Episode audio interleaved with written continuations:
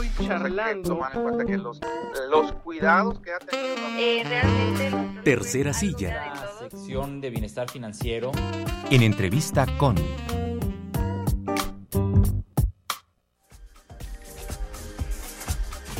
Con el doctor Jorge de la Vega Carrega, ya está aquí en Cabina 88.5 Noticias. Bienvenido, Jorge.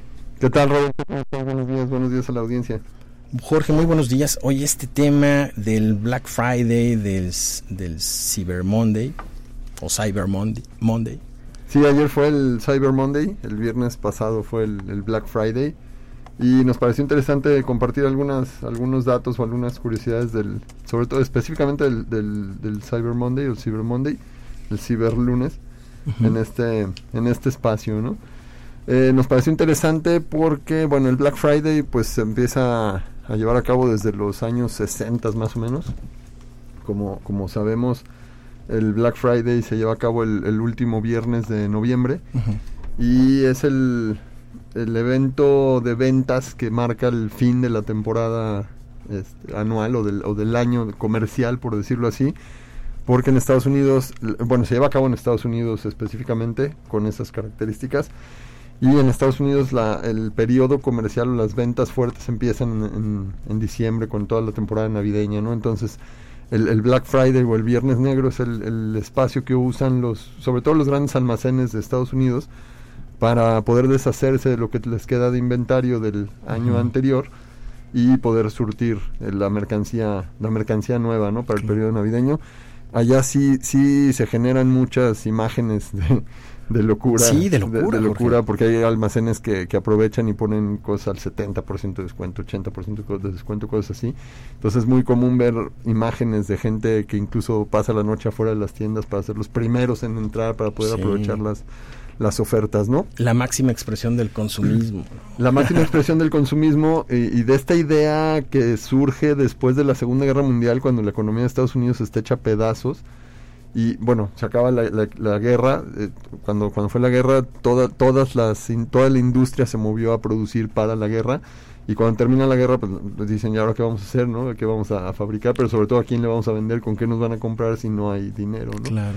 Entonces empieza a surgir estas teorías económicas que buscan fomentar el consumo interno, que buscan que a través del consumo interno se, re, se recupere la, la, economía del país. Uh -huh. El baby boom famoso, ¿no? Toda esta que cuestión de...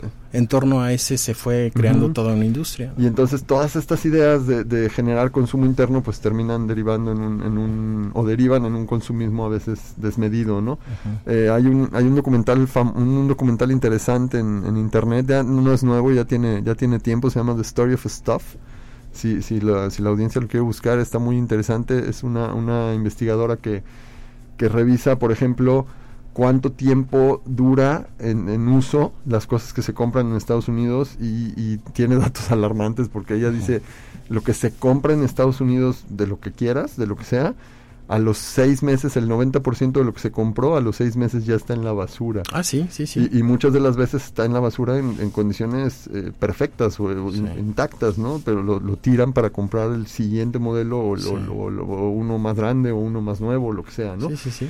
En dispositivos electrónicos es muy común ver este, televisiones enteras que no les falla nada en, en, la basura por si alguien les quiere recoger para que se las lleve, uh -huh. o teléfonos y demás, ¿no? Bueno, eso, eso ya nos haría meternos en otros, en otros temas, pero, pero es parte de este consumismo de medio que mencionas y que el Black Friday luego nos da esas imágenes de, de miedo, ¿no? De, sí. de, de, gente empujándose en las tiendas para ganar y, y, ser los primeros, ser los únicos, ser, en fin, ¿no?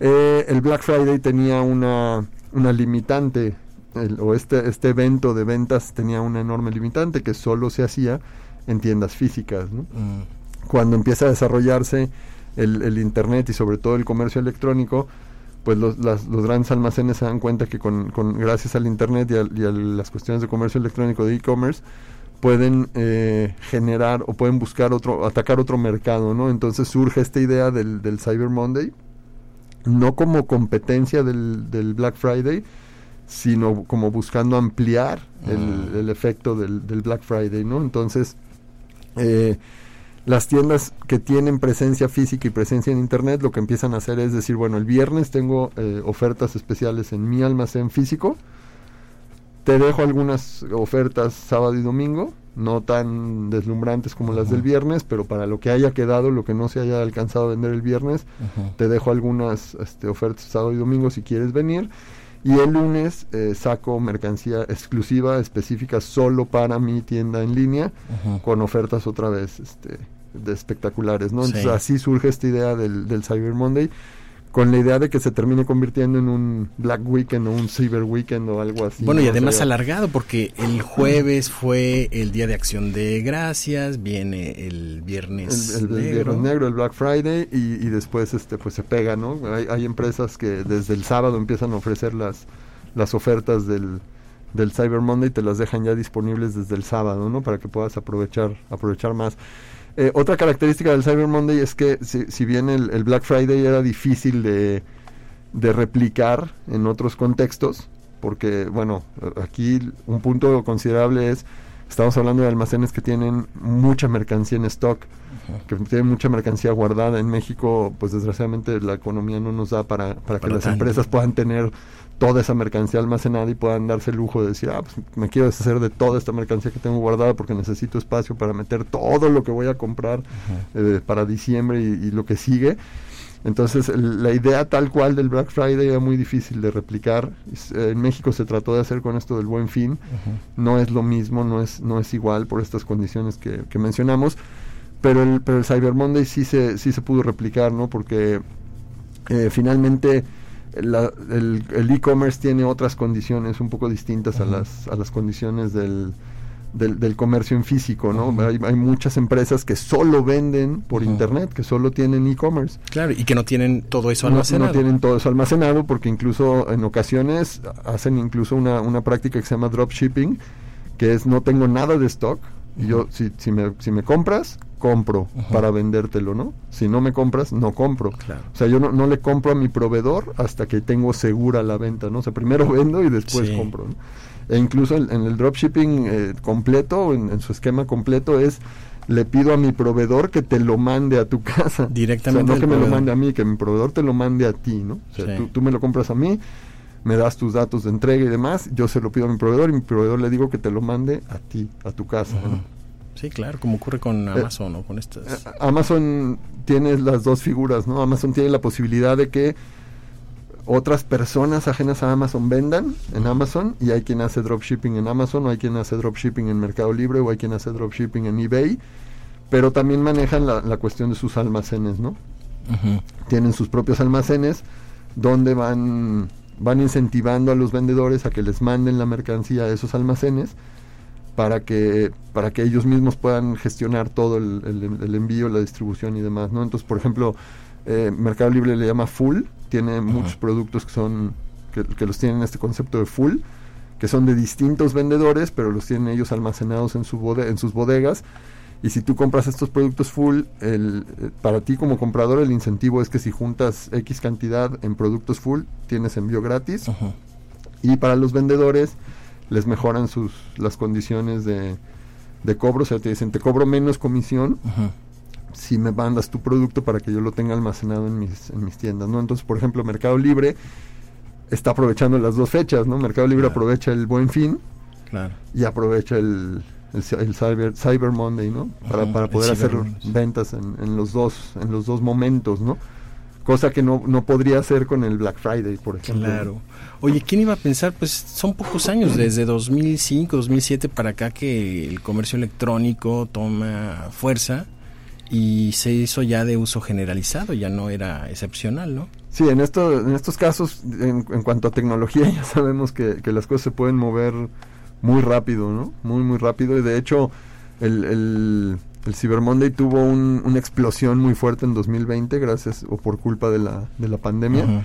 Y, y eso en 2021 se, se siguió viendo reflejado y este año todavía hay, hay ciertos elementos que, que indican que va que sigue, sigue a la alza, ¿no? Entonces, cuando, cuando la pandemia, cuando el confinamiento y demás, se llegó a decir que lo que, lo que sucedió en cuanto a comercio electrónico o, o presencia digital en- de, las, de las empresas fue acelerar un proceso que era inevitable, ¿no? Ujú, que O ya sea, que era se iba a dar, pero a lo mejor si se iba a dar en, en 10 años, se aceleró para que se terminara de asentar incluso en el mismo 2020, ¿no? Para el- en algunos casos había empresas que ni siquiera habían pensado tener presencia en. Internet y en 2020 no les quedó absolutamente más remedio que hacerlo, ¿no? que tener presencia en Internet. Claro. Entonces Bueno. ahí se acelera esta, esta presencia. ¿no?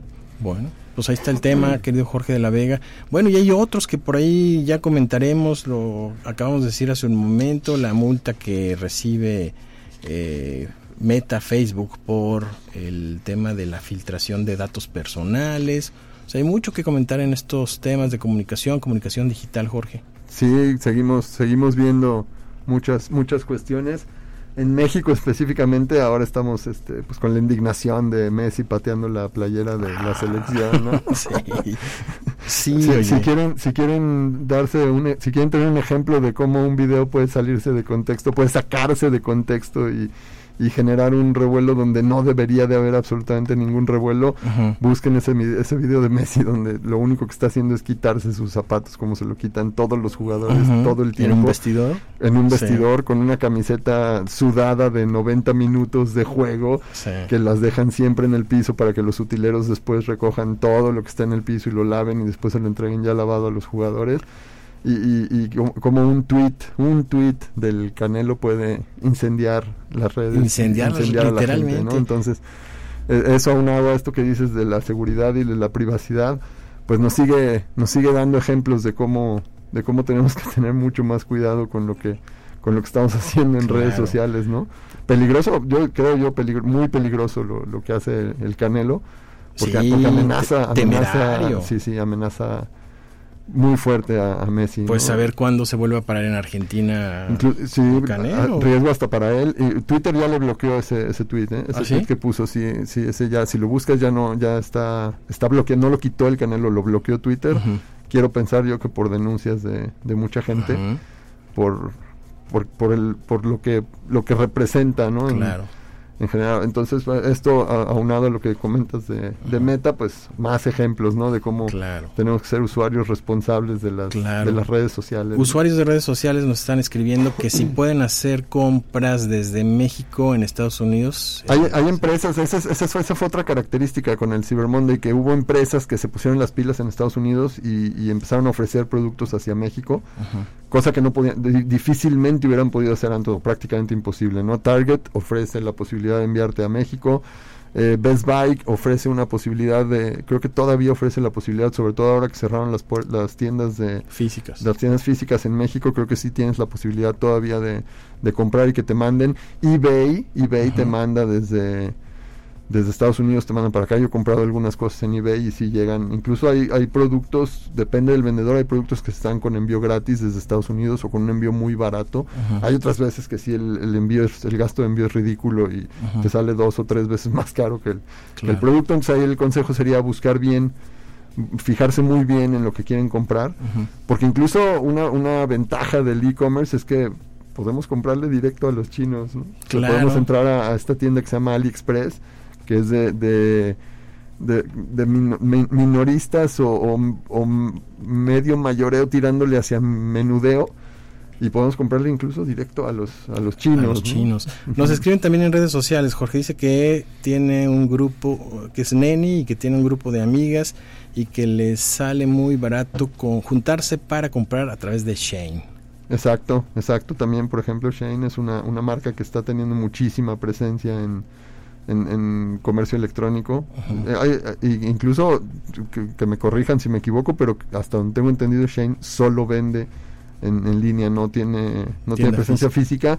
Lo que hacen es comprar y, y vender, eh, o sea, alguien le compra a Shane y lo, y lo vende, ¿no? Ya en, en físico. ¿no? Pero, pero ellos, hasta donde tengo entendido, no tienen tienda. Entonces, hay, hay muchas empresas insisto, que solo tienen presencia en e-commerce, ¿no? Entonces, estas herramientas pues les han dado la posibilidad de, de existir para De empezar, existir. ¿no? No, bueno, y además que son ingresos que, digo, esta que persona que nos escribe, que son ingresos extras, que es Neni, tiene un grupo de nenis y que le sale más barato comprar, juntarse para Y, y comprar. estamos, y Shane. estamos hablando de tiendas eh, estructuradas con su carrito de compras, con toda la estructura del del e-commerce que no es tan difícil de hacer. Nosotros lo hemos hecho varias veces. eh, eh, tenemos este, parte de lo que hacemos como freelancers, este, hemos hecho eh, instalación de, de tiendas. Este, Pero bueno, vamos, eso, eso si quieres tener automatizado el proceso de, de cobro y el proceso de lo demás. Si quieres entrar a- al marketplace, pues tienes los marketplace como, como Mercado Libre o es más difícil entrar a Amazon, pero ya se puede. Antes, cuando empezó Amazon México, estaba exageradamente restringido. Ahorita ya es más fácil que, que cuando empezó, pero es un poco más difícil entrar a Amazon que a Mercado Libre. Eh, para nosotros vender en Estados Unidos, desde aquí vender a Estados Unidos, sí no es rentable Es por, más por el envío. Yo, yo lo, lo- lo checamos alguna vez y enviar de aquí para allá es, es- es- es exageradamente caro. Eh, porque el servicio postal mexicano, hay que decirlo abiertamente, Sí. no, no nos da la, la seguridad de poderlo mandar por correo y que verdaderamente llegue, ¿no? Que es lo que hacen, al revés sí lo hacen los chinos, los chinos te mandan por correo postal convencional, de Estados Unidos te mandan para acá por correo postal convencional. Desgraciadamente muchos productos que compras así no llegan, no te llegan a ti, Claro. pero porque se pierden en el correo de México. Sí, A mí sí. me, me tocó alguna vez preguntar en correos, me decían, no tienes idea de, de, la- de- de- de los rebasados que estamos Sí. Con la cantidad de productos que están llegando de China, por la cantidad de gente que está comprando, sobre todo a China, ¿no? Dice, es- estamos absolutamente rebasados, Rebasados. no tenemos la infraestructura, la capacidad No, no, no, no, no hay. de, de darle salida a todo lo que nos No, está no hay. llegando, Bueno, y ¿no? el menaje de hogar, cuando mandas este, tus paquetes, tu media casa cruzando el Atlan- desde Europa a México en el Atlántico, te cuesta lo mismo cruzar el Atlántico eh, que de Veracruz, De Veracruz a San Luis, ¿no? Potosí. Entonces tú dices, pues así como. Sí, ¿no? sí, sí, entonces de- desgraciadamente no nos da las condiciones para, para poder vender nosotros de aquí hacia allá, ¿no? Ajá. Pero ima- entonces imagínate todo lo que estamos perdiendo nosotros como, como, como posibilidades No, de, claro. de poder comerciar, si, si dices ya, o sea, ya, es- ya, ya puedes mandar alimentos, ya puedes mandar bebidas de México a Estados Unidos, ya, ya está permitido que antes no estaba permitido. Pues imagínate todo lo que podríamos estar No, exportando claro.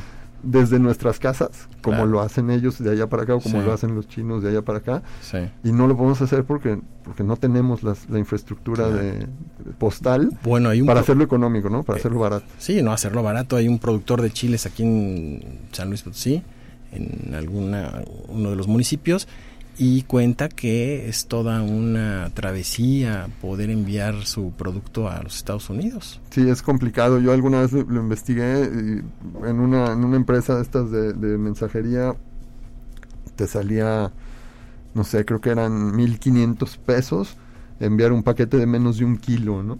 Menos. Entonces dices, voy a vender mi producto en 500 pesos y voy a cobrar 1500 pesos de envío, es, es absurdo, no me lo va a comprar no. nadie, ¿no?